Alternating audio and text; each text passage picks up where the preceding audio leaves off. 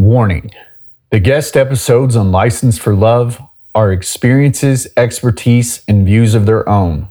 The diversity duo is in no way liable for actions or advice one takes in their daily life from our guests. Our purpose is to give everyone a voice to be understood, not necessarily agreed with.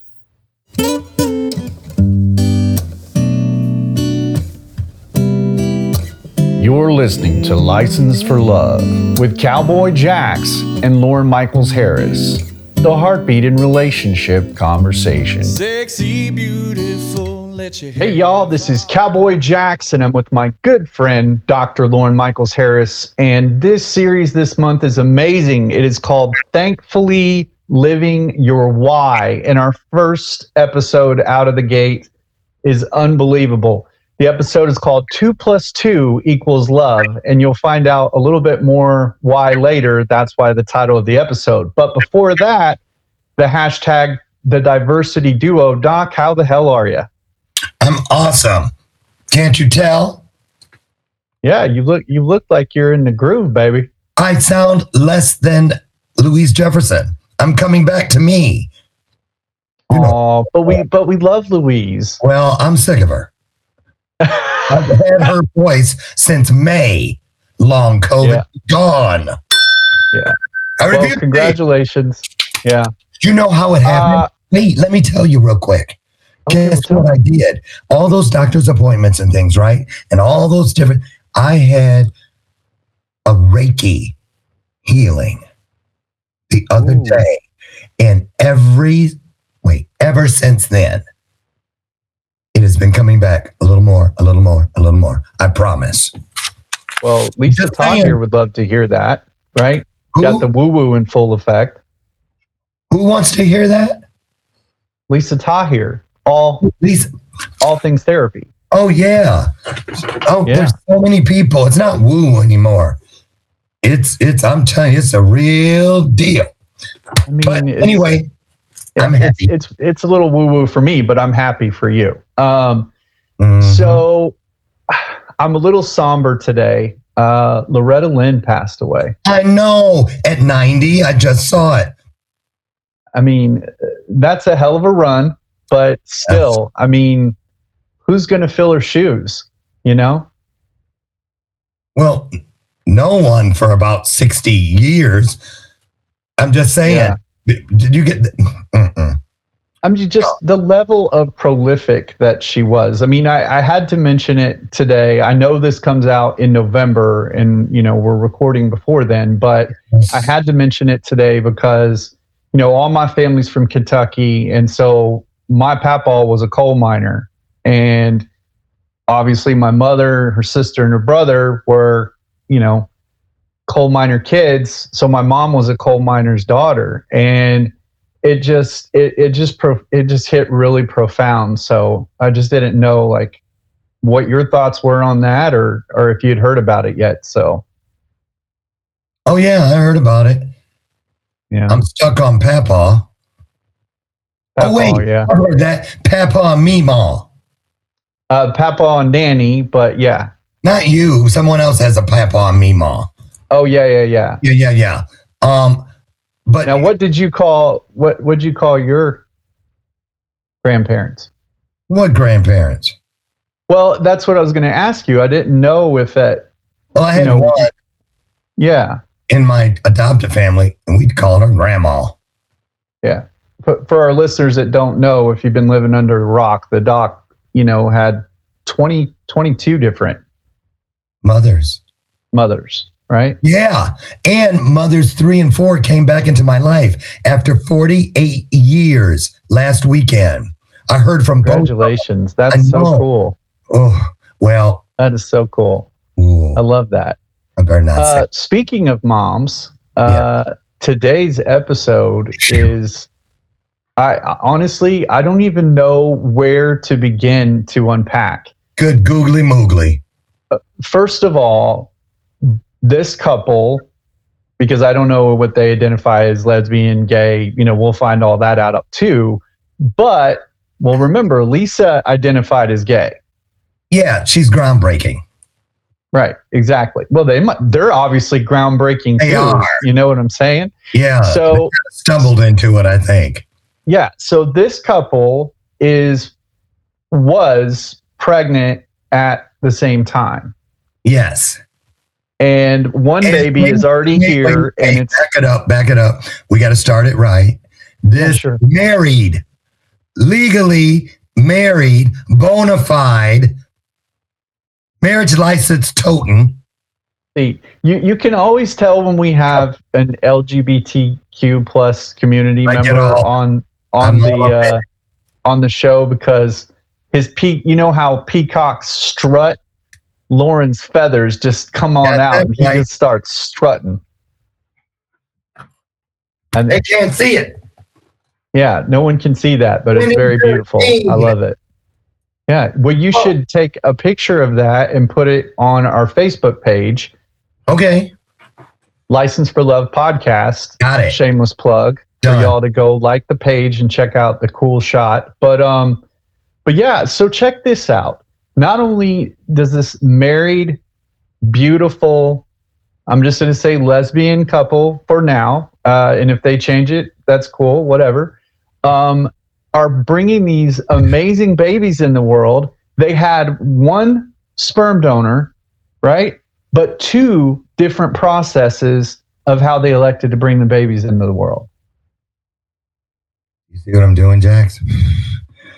I learned this too from the Reiki lady. I'm breathing. Because I want to back up again and say, Okay, back it up. I just want to say this. Did you learn nothing from our good friend Rob Shear, who said, I'm not a gay dad with five kids. I'm just a dad who happens to be gay. So this is just a couple that just had a baby and gonna have another one that just happens to be lesbian.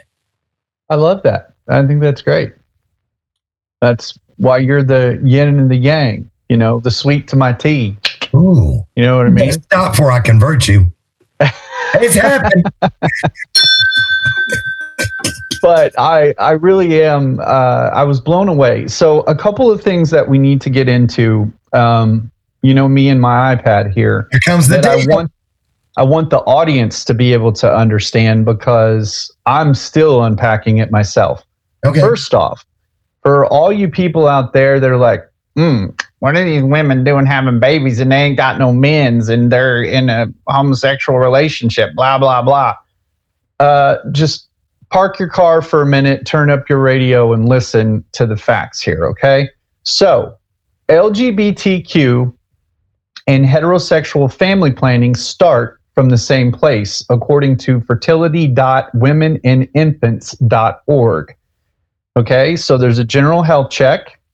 Okay, infectious disease testing. Ovarian reserve testing would include blood work and a pelvic ultrasound, uterine studies, Okay. and you're bordering, on, genetic testing. What's that? you're bordering on TMI. What? Because I said uterine? Ugh.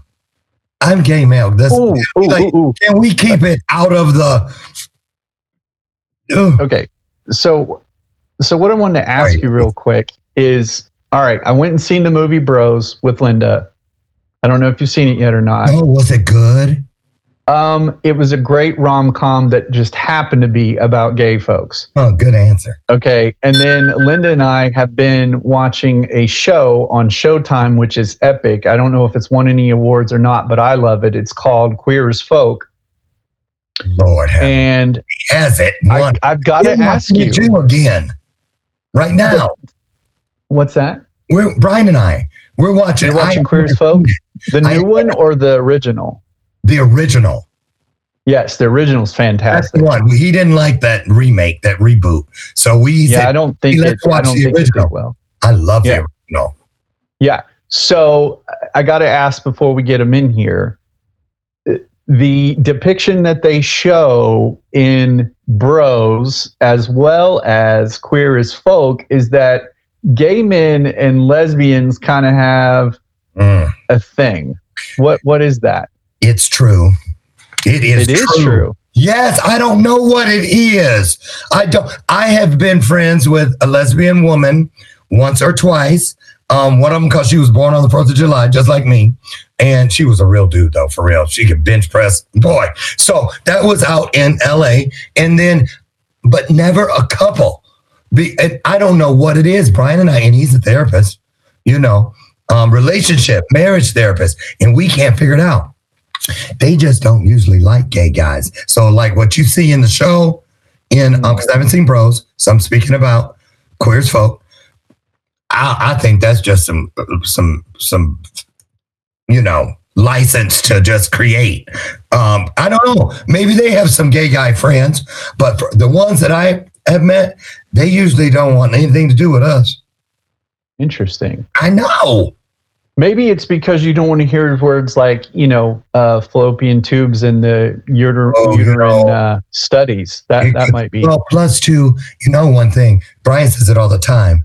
Lesbian couples, they're they're not into that play around and go out and date other people and open relationship. They don't play that. And so for a lot of um, gay guys, even ones that are in, I'm doing air quotes, committed relationships, uh, monogamy, all that, they still go out and do that, you know, cheating and all that. We don't. That's why we got married. So Yeah. but I think a lot of the lifestyle of just like the gays they depict on uh, queer folk is not what they do. Those two on there, they go out an awful lot, especially they have a baby, but um, which is unrealistic. I'm going to be in the clubs like three times a month, right? Try three times a decade. But anyway, so I don't know, but we're going to get to the bottom of that one today. Yeah, I, I just was I was personally curious because Me too. it came up in the Bros movie too when all of the communities were represented around the table. Now, can you also explain to me this word cis because I don't understand it. C I S. I just asked Brian that about a month ago. I saw it in somebody's profile. Um, they on what was it? Something we were looking at. I like, I don't know. cis man, and I was like, he goes, it's like sissy. I think it's like it's a, a guy who relates to as. Am I? I don't even remember. I'm one. He said. I should have checked what it meant when he told me that. I just dropped I think it. it, it's it's becoming a lot. Like I, I want to respect everybody's position, but I don't want to have like a full on dictionary to have relationships with people. You know what I mean? And it, I mean that was one thing about Bros that was a little overwhelming, and also a couple of the articles that I looked up in my research today. I was like, Jesus Christ! Like it was just a lot. Well, clearly, because your eyebrows, I've never seen them do the Watusi for such an extended period. Just now, I wish you guys could see it. Everything you were talking about just now, you were like, and your eyebrows were. I mean, uh, listen, th- this podcast is about being understood, not necessarily agreed with. And trust me, I understand, but I don't necessarily agree with everything that's going on. Now, a couple things that the audience needs to know. Okay. One of our guests um, Hmm. went through the IUI process in order to become pregnant. Okay. And what that means is, is that is the, oh man, I need a, I need a master's degree just to even say this. the word. In intr- intrauterine insemination, a type of fertility treatment that involves placing sperm oh, inside a woman's uterus oh, close to the fallopian tubes in order to increase the chances of conceiving. So that means that, you know, uh, she actually went through. I know. Hold, hold your, hold your breath, doc. Okay. So, and then the other process is the IVF process. Okay. Now, this is one that I understood the concept of what it was. Like I had heard the word, but didn't know what it meant.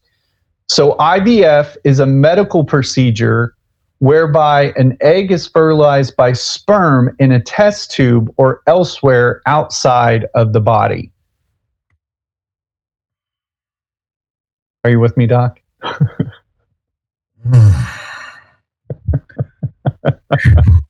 I was not prepared. Go on. We're learning here. We're learning. Yeah, yeah. Okay. And so if you want to, you know, if you want to learn more about either one of those, I mean, I got obviously IVF from the dictionary and I think I got IUI from the dictionary as well. Um But but yeah, I mean, that's the gist of uh couldn't you couldn't you have found something cuter like um double baby showers or the hot gift from baby cat this season something why'd you have to make it all interuterine No. or whatever I, I, I think the reason why is because people really need to understand what a serious process it is in order to bring children into this world, no matter what your sexuality is. well that's we'll be back right after this. hmm Hey, y'all, this is Cowboy Jax. I just wanted to invite you to join the heartbeat and relationship conversation in this space right here. Your product, your service, your message. Let's ride. Hey, y'all. This is Cowboy Jackson. I'm with my good friend, Dr. Lauren Michaels Harris. And today's episode is called Two Plus Two Equals Love. And um, we have some amazing guests coming on here in just a moment. But, Doc, do you have a little ditty on the wonderful Hoffmans before we get them in here? yes i do jax why do i always sound like the guy that's announcing the prizes on you know one of those game shows when you say that. But yes i do. I have a ditty. Married couple amber and julie hoffman both nurses started their fertility journey three years ago. Julie began the process first and underwent three iuis i'm just gonna leave it there. And five ivfs Oh, my goodness. Af- I know. Who knew? After Julie's last embryo transfer, excuse me while I vomit in my mouth. I'm back. Amber decided to begin the process and became pregnant on her first IUI attempt. Both attempts were successful, and their babies are due three weeks apart. And just let me tell you, I remember because I'm friends with the mama, Misty, right? I remember when I saw that post that they both were pregnant. I just couldn't believe, but it was one of the most beautiful things I think we'd ever seen. And I'm just so excited to have them here. Well, speaking of beautiful, have you seen baby number one? That Yes. image is unbelievably adorable. No, it, and she's got like photo stuff going on already. Even when she's No. Yeah. She's she's absolutely owning it. she Julie. Amber, welcome to Licensed for Love. We're so excited to have you on the show today. How are y'all doing? Good, thank you.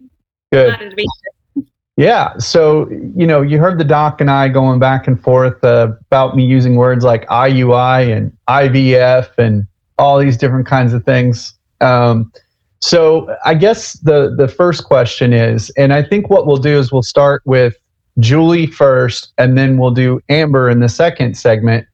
Um, no, not like that, Doc. Anyways, uh, so Julie, what what was your thought process on why you wanted to get pregnant and why you wanted to take the approach that you took or you know the the approach that finally took because did you do IVF and IUI or did you do just strictly IVF So we kind of decided we were going to look into starting a family um, when Amber was done with her uh, CRNA program. Um, so we were kind of timing that on her timeline of graduation. So we actually started a little bit prior to her graduating, um, where the baby, had it been successful the first time, would have been due a couple months after her graduation. Um, with the way that I went about it is I did IUI, which is intrauterine insemination. we went that route first because it's cheaper and there I didn't have anything um, I guess diagnosed as to why I wouldn't be able to conceive that way. Um, so I did three rounds of that. The first round was unsuccessful. The second round ended up in an ectopic pregnancy, and then the third round was unsuccessful um, after that, they, we kind of did some more testing just to see if we were missing anything, and we just kind of decided we'd have a better chance um, with IVF because with IUIs, I think it's like a five to ten percent chance of success. Where I, IVF it it increases to about quite a bit. yeah like sixty to seventy percent chance of um, being a success. So with that, I was successful in getting pregnant, but I could not keep the pregnancies. I kept having miscarriages. So that's where it led to the five IVFs in my last embryo, which finally took to uh, having a little baby. So, Mhm. walking us through that in slow motion for cowboys and slow folks like me out there. Um, so, what finally took was the IVF, correct? Oh, good. which is where they like you said, they they uh, what they do is they stimulate your ovaries um, to produce multiple eggs and they go in and they take those eggs in a retrieval and then they take your sperm sample and they uh, combine the two to make an uh, actual embryo. And then they grow them in the lab for a certain number of days to see how many cells um, and how many cells start to form. And so you might get like 23 eggs out but you only get you know eight or nine embryos that you can actually transfer in the end. Interesting. so Yeah. yeah Luckily, we're medical, so we can kind of break it down a little Right. better for y'all. yeah, I'm Even- already on the slow being- bus. Like I'm over here licking the window. I got my helmet on standby, but you know what? I'm I'm holding on by the reins as as as as tightly as I can. So Even even medical, it was a struggle for us. yeah there was a lot, of more research a to lot, do a lot more to it than we expected when we began this. Yeah. journey. So let's talk anonymous stone, uh, sperm donor for a moment, right? Because it, it's one thing for, is it okay if a lesbian couple, married couple? Okay, great. Um, Yeah. it's it's one thing for one or the other to decide to have a baby, right? But for you both to decide to have a baby, and then for you both to agree on the same sperm donor, was there a lot of back and forth in that, or did you both just kind of line up really quickly? And then I'll turn it over to the doc. Um, we went uh, through one of the cryo banks and we we purchased the largest package that you could, um, find you know get the most information on the donor that we could. So it included um, baby pictures, included adult pictures, it included um, backgrounds, family, medical history, all that stuff. So Genetic testing. genetic testing, and so we wanted to have the biggest picture that we could um, of the donor, and um, it it didn't. I mean, we didn't really go back and forth between it. Once we found one, we felt like it was a pretty good fit. We we went we looked at a couple different cryobanks, but once we landed on it, it wasn't like a back and forth. We were like, this this one seems seems right. Okay, Doc? Okay. First question. Um, do you guys know what the other baby's sex is? You don't? Well, I'm predicting. No. We didn't. I, We didn't find didn't. out I think it's a girl. I know you probably want one of each because I was just going to ask, well, what if the girls, I almost wrote it. So what if the girl, what if the babies as adults, because they both have the same donor father, what if they say, let's go meet our dad? Is that possible? Luckily, we we wanted to go with what's called an open donor, and so an open donor is okay with when the child turns 18, they are able to contact the donor if they have any questions or just want to know about that genetic line or history. So it's nothing we can't contact the donor, the donor can't contact them. Only the babies themselves at Aw. 18 are allowed to contact if they wanted. And we felt that was kind of important because everybody kind of wants to know where they come Amen. from. Absolutely. Yes. And part two of the question, because I don't want this to get missed. And because I'm looking for common ground where people um, who are of, you know, the heterosexual persuasion or anything other than what you are, which includes myself, to understand the common ground where we are similar. So I want to go to the miscarriage piece because couples, you know, that is a hard thing once, let alone multiple times. It's like a real death, you know, every time. Can you talk a little bit about how that was? And then because I, I see that, but then I see the day when you find out you're both pregnant, and it's like, look at all we went through, and look what we got for it. Happy dance, happy dance, happy dance. So, kind of touch on that if you wouldn't mind. Um, I mean, with the miscarriages, it it was hard because with the fertility treatment, you find out so early that you know a pregnancy would be successful. Where sometimes when I miscarried, it was at six weeks. Some people might not even realize that they were actually Mm. pregnant with that. But you find out with fertility treatment at four weeks that you're pregnant. So you get excited, you know, you're ready. But after you've had a couple of them back to back to back, you kind of become real like uh, Guarded. guarded and cautious your excitement and then it's like the further you get along you're like well what could go wrong now kind of thing it's you know what i mean so it's and even throughout this last i mean her last one obviously was successful we've had the baby but we were still very like apprehensive because of all of the miscarriages and things going wrong that even up to you know past 24 weeks when it's technically viable we were still just kind of on edge Yeah. because of the history. we didn't really buy any baby stuff until way late in the game just because we were you know we know what can happen. Not that you know we thought that's what was going to but it was just it was hard to i don't want to say i didn't enjoy the pregnancy because it was a very smooth sailing pregnancy and i was excited during it but you still are a little guarded um, after going through multiple miscarriages and So, whatnot was there some counseling involved, or how did y'all support yourself through that every step of the way to the finish line? we actually we actually didn't tell anybody that we were doing this. None of our families even knew. They were shocked when three years later we're like, we're both pregnant and we've been trying three years. They had no idea. Y'all can't see So my back to the face, whole- but I'm like, wow, that would be as a dad. I'd be remember like, that day. It was, I remember that. it was very just lean on each other, which luckily, you know, both of us are kind of the the people that aren't big on talking it through and wanting to, you know, cry it out kind of thing. So that was helpful, but it it definitely was difficult, you know, Yeah. going through it together, nobody knowing, you know. I So- had I had a couple people at work that um, I would talk to just so they would know like the situation if coming into work, you know, that had happened.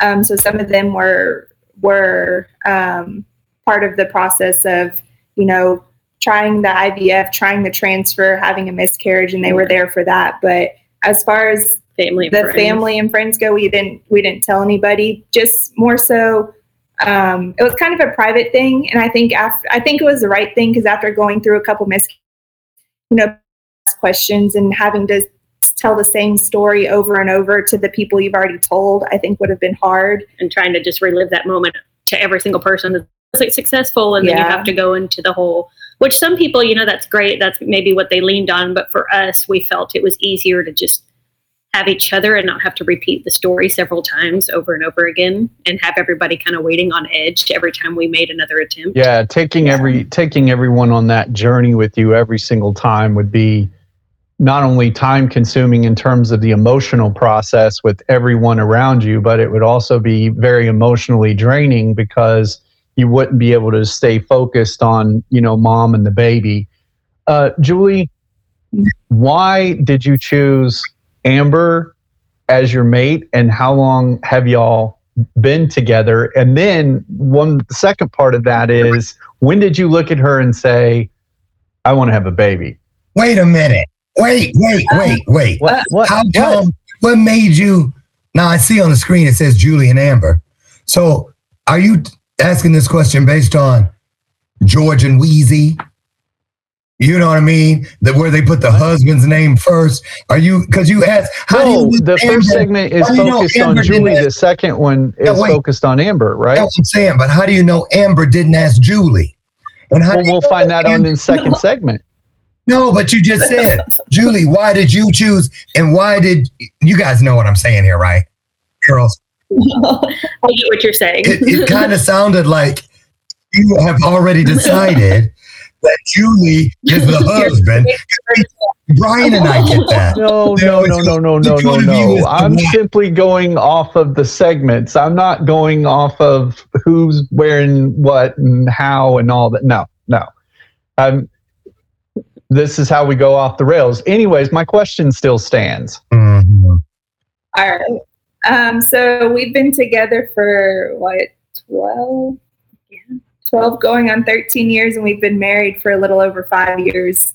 Um, and honestly, I think, you know, we became friends first and just kind of built from there. And we're both very supportive of each other and um, want what's best for each other and help each other grow. Uh, we both, I mean, one more than the other, but we do like to be adventurous and travel. And so it's just, you know, we're, we're able to go through, through life side by side and not one person leading in front of the other. That's awesome. And I think So, that, so when did you works. say, I want to have a baby? Well, well, if, you know, I, I'd been talking of, you know, we had wanted to for a while, even prior to her going to school, we had talked about it, but you know, we still had, had some life to live. And I think once, once we knew, uh, she was, she was ready to be done with school, um, and we were kind of ready to settle down and, and, you know, still travel, but maybe have some kids on board with us. We were, had all our schooling out of the way and, and we're ready for that. So. Awesome. Well, we got to go to break, but when we Yeah. come back, we'll get the other half of the story right after this. Hey, y'all, this is Cowboy Jax. I just wanted to invite you to join the heartbeat and relationship conversation in this space right here. Your product, your service, your message. Let's ride. Hey, y'all, this is Cowboy and I'm with my good friend, Dr. Lauren Michaels Harris. And today's episode is called Two Plus Two Equals Love. And we got to hear from Julie in the first half. And now we're going to focus a little bit more on Amber. And since I led the first half, I'm going to turn it over to the doc to see what he has for this first half to ask Amber some questions. Doc? Okay, Amber, you're holding the baby. I keep acting like I can look. I'm trying to see. I, but you're, Uh, you're, you're Amber, you're still pregnant, right? I am still very pregnant. Yes. Okay, I just want to know this. How far ahead have you guys gone? Like, um, because Julie, did you deliver early? I did. I delivered um, 37 weeks. My due date was October 12th, and I delivered September 24th. Okay, so so now it could be five weeks apart. Okay, so so yeah. much for those. Well, we'll just have one big old party every year. Are you still thinking you're going to pull that off? Let me ask you: When you sit and you you look at the baby, and you look at your stomach, and you go, "Here comes another one." Tell me, do you feel? What do you dream? What what? I'm so jealous. I just got to put, I'm serious. First of all, it's so wonderful that you two found each other so early in life to be able to do this and that all the stars were in alignment. Where in 2013, um, I have to go look at the day, uh, you know, we were able to get married legally. Can you just talk about what that feels like to know that you you're going to have two children who have two loving, legitimate, um, legal, law-abiding, however you want to put it, parents, and how early do you think you will start that conversation about now? You might get some questions, kids, because dot dot. Oh, I mean, it's definitely it's definitely nice to to have the marriage and be able to you know make everything legal because for one, trying to use any kind of insurance before that was you know not not possible. So that was a big help that we can actually be on a family plan now and have insurance together. Um, the only drawback we really still have is even though we're both legally married, we both had to sign consents to do these procedures. We still have to legally adopt each other's child. So it's not we have zero rights on that child until we do that adoption. Even even though our names are on the birth certificates, it gives you no legal power over that child. So there's still some things that can use some work, you know, as far as progress goes, but it's definitely nice to have what we have compared to, you know, 20, 30 years ago. So- Absolutely. So, okay, let's ask about inside the the hen house, meaning your extended families. Is the excitement around these babies any different than if Julie you had a husband or Amber you had a husband, or do you feel it's the same or even better?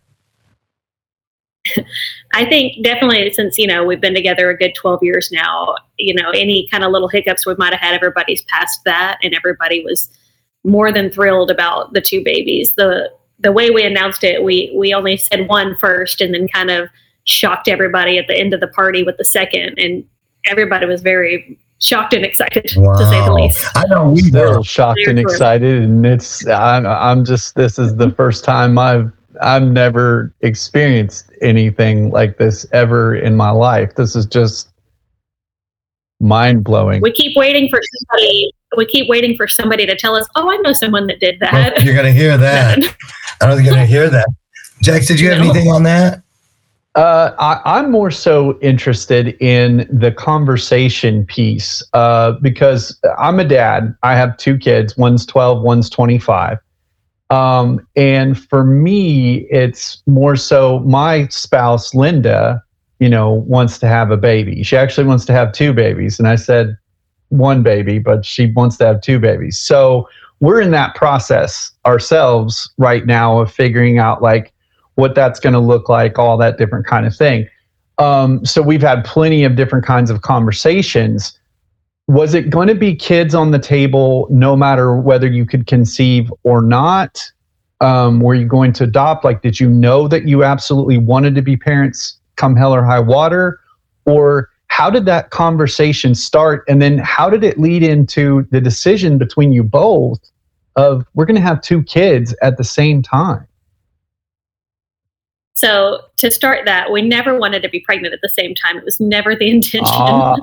So back in the day, our friends would always joke like, "Oh, y'all should get pregnant together." You know, typically straight couples would say that, and then we would be like, "That's a horrible idea. Why would we ever do that? Who's going to make the errands? Who's going to pick up Right. something when we Right. drop it?" So that's part of the shock of this. We're still shocked as to how it happened. So with Julie's fertility journey, you know, she had had 10 embryos and the three IUIs. We went through every single embryo. This was her last attempt. Uh, the fertility doctor even said, you know, if this doesn't work, y'all need to consider something else. So we were already like, okay, well, this doesn't look very good. Let me just try so I can start the process. It took her three years. It might take me three years. So I started with, you know, one IUI, which low success rate. Usually, usually it takes four to five IUIs on average to be successful. So then we find out hers takes, and about a week or so later, we found out mine took. And so the odds of this happening were very, very slim. Was there like a holy And so shit it was- moment for you two? Because I know there would be for me. very much so. And then, you know, before we had the ultrasounds, we're like, oh, oh dear God, what if one of us has two? Or what if we Oh. both have two? so it was I'm definitely sweating, y'all. not expected. Like I'm not even a part of this marriage or these babies, and I'm, my palms are over here sweating. Like holy crap!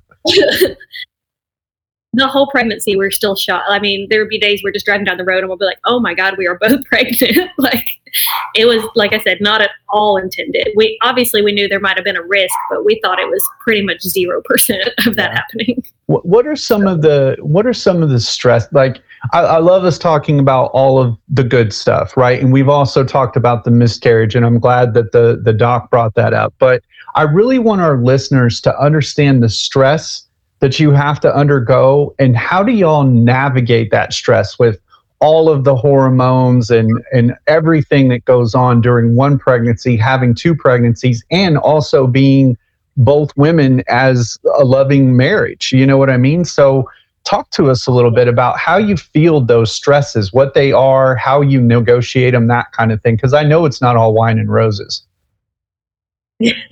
So, I mean, luckily to start with, we both have pretty laid back personalities. We're pretty go with the flow kind of people. So, honestly, what got us through this whole thing was just taking it one day at a time and just seeing what each day brought. Um, we're thankful that we had very smooth sailing pregnancies. We didn't get morning sickness. We're both pretty small, as what keep people keep telling us. So, you know, we didn't have these massive bellies. Where we didn't have the nausea, the morning sickness. So that helped out a lot but definitely toward the end, it it's difficult being both so tired. Nobody wants to clean. Nobody wants to cook. You so know, you paper scissor rocket, or how do you get that done? you know, it's a lot of DoorDash, Uber Eats, or we uh, we joke now a lot. I'm like, if somebody drops something, who's bending over to pick it up? Like, so there's definitely some drawbacks to being pregnant at the same time. But um, but overall, I mean, we're both very, like Julie said, we're both very um, supportive people. So instead of you know like being, I need this, I need this, we're very much so, what do you need? And no, let me help you do this. So that that really helps out that we kind of have the same focus in that sense. So there's not one particular thing that you guys have just been to the wall about and just been like, we got to figure out how to negotiate this because you're very good at answering politically, but like I, I want that one nugget that is a is a hump that you had to overcome. Well, I would say just now would be uh, since having Riley, it's been difficult as far as the sleep aspect because I am breastfeeding. Um, so I'm having to wake up every two to three hours or on demand from what they say. So that sleep factor has been very hard on who might like I keep telling Amber, I'm like, you need sleep because you're still growing a baby, but it's like I also need sleep because I'm trying to feed a baby. maintain a baby. so and- if anything, we argue as to who needs sleep more. Like I'll be like, no, you need it, and she's like, no, you need to sleep. You still, but and, you know, it's but it's also been with the lack of sleep like you know we're getting a little bit more frustrated just in general because we didn't know what to expect right away and we weren't really expecting an early delivery and so we weren't 100% prepared and so just kind of talking each other down when we do get that frustration has has really kind of helped us but there's Yeah. definitely i think the lack of sleep has kind of been Yeah, the y'all, worst. y'all Yeah. can't see their faces, listeners, but there is this deer in the headlight, holy shit look on their face every now and then as they're talking through this, as they're going through it.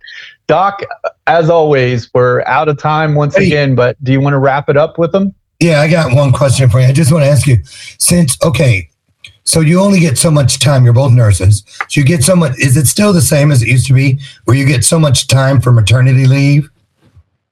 Okay. Yes. So, Julie, the clock's ticking on yours. Now, if it's five weeks to the, you know, full five weeks, how, what happens if it's time for you to go back to work? Amber's still on maternity leave, but there's two babies.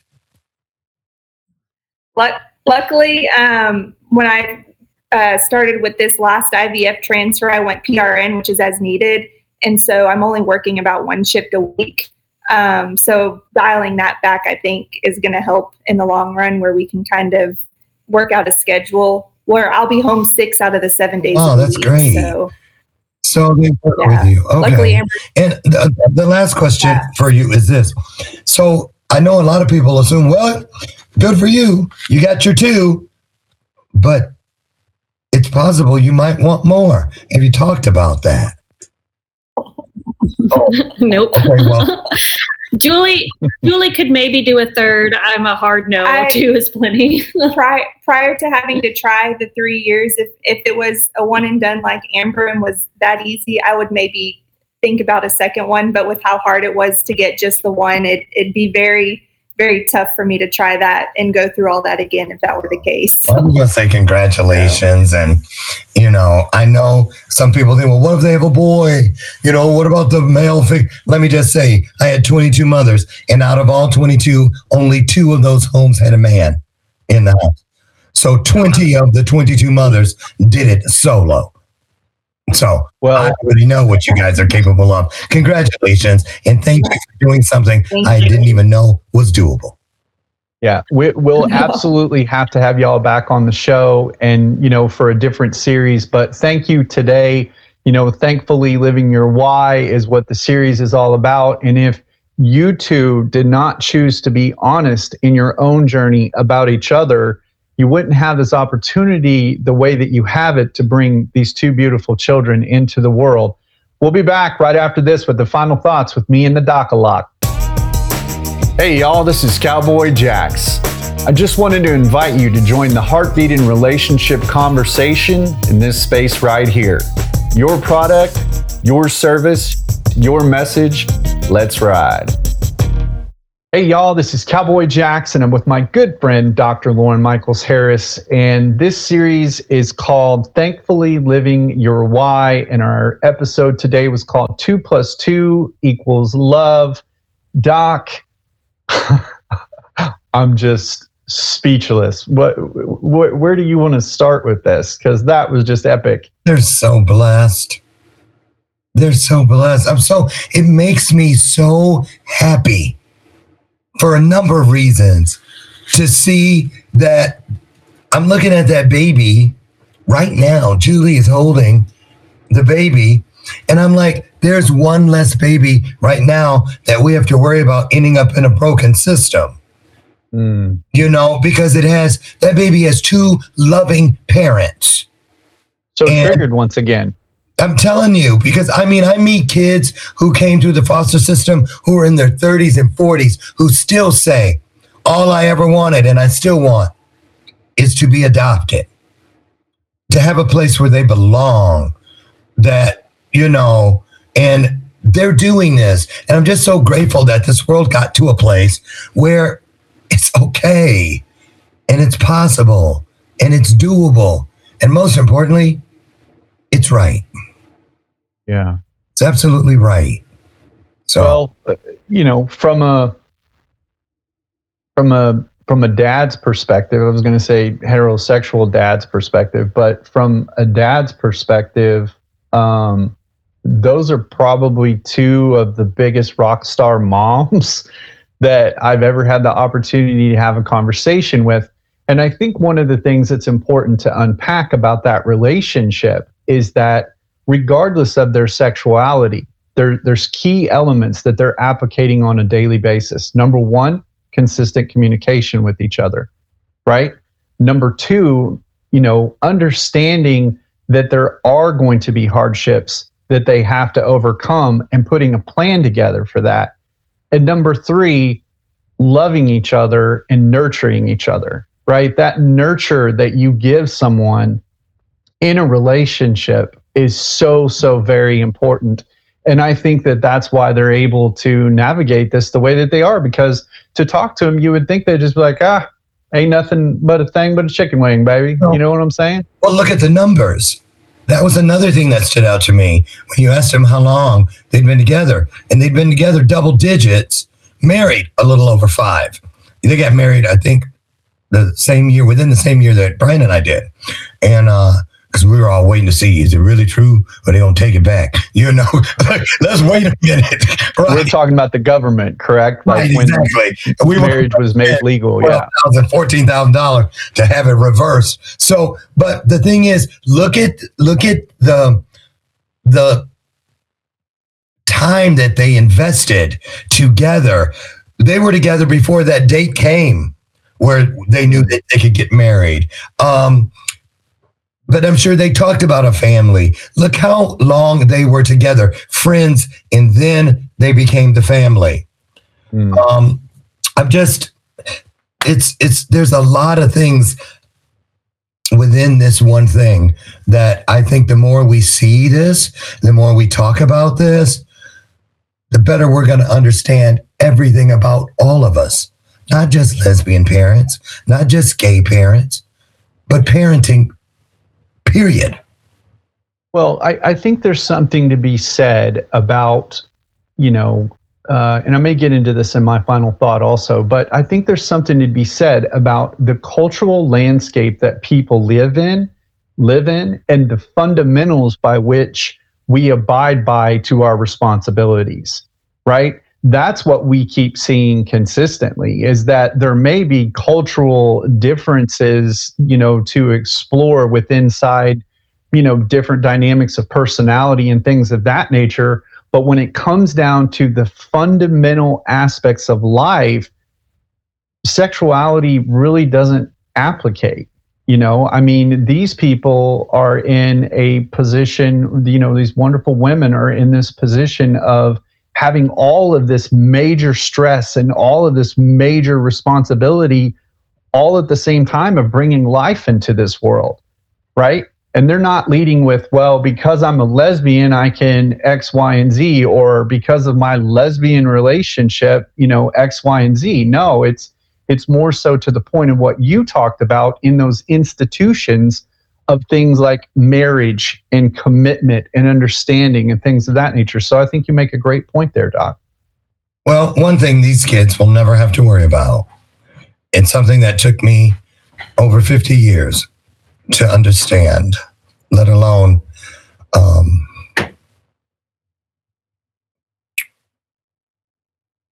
do something positive with. And that is that, you know, and I'm, I'm talking about this part right here because I think it's beautiful that those kids will, if they choose, they can find their fathers. They can find out where they came from. You know, I went through that. It pulled me for three decades. Um, and I didn't even realize that it's in the Goldcast that maybe my mother didn't want to be found. I had never considered it all, all 20 some years that I was looking until they said, well, we know the person that could be. Then all of a sudden, but we want to call her first. Not everybody wants to be found. The fact that they have removed that from the equation for these kids is huge.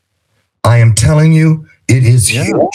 Yeah, And and I'll tell you something else that's interesting too that you mentioned that is that you know our our podcast is based in the United States, but when I hop on you know the laptop or the iPad to start researching UK, China, um, you know, universally people wanting to remove the anonymous piece for the you know the sperm donor and all that different kind of thing, like.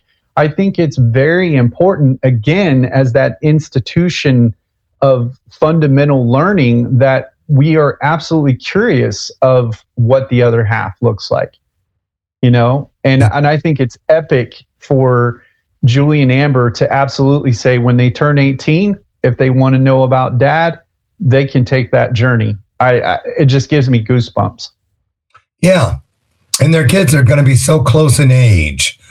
Just the, the journey.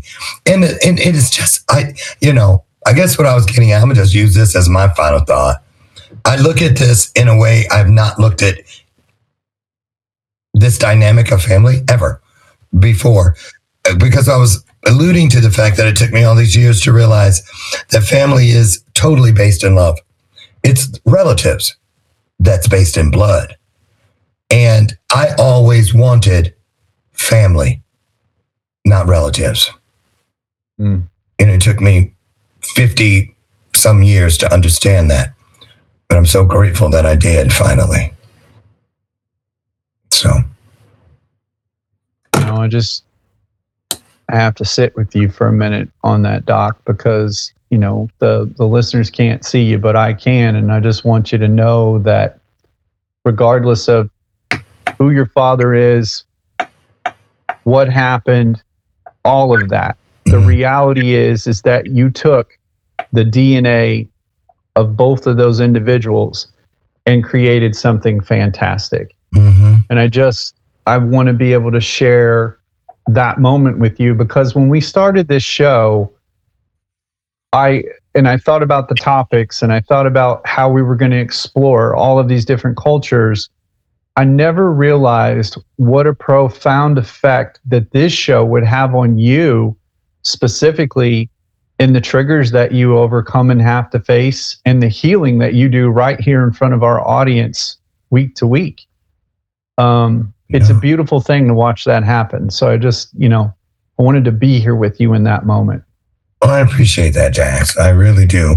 Um, and a lot of it has to do with, you know, you you get great, great content, great guests, and uh, and lucky for you, half the time I don't even realize what we're going to be talking about until I get in here because I probably run in the opposite direction. so, but but it's just I just you know I'm 60 years old now and I'm getting to that point where I can look at like these these ladies and the baby and the even the one that's not even here yet, and I can be encouraged that this world is gonna get better because of people like them making it better. You know, if every person would just realize today, hey, how about we take kind to kinder?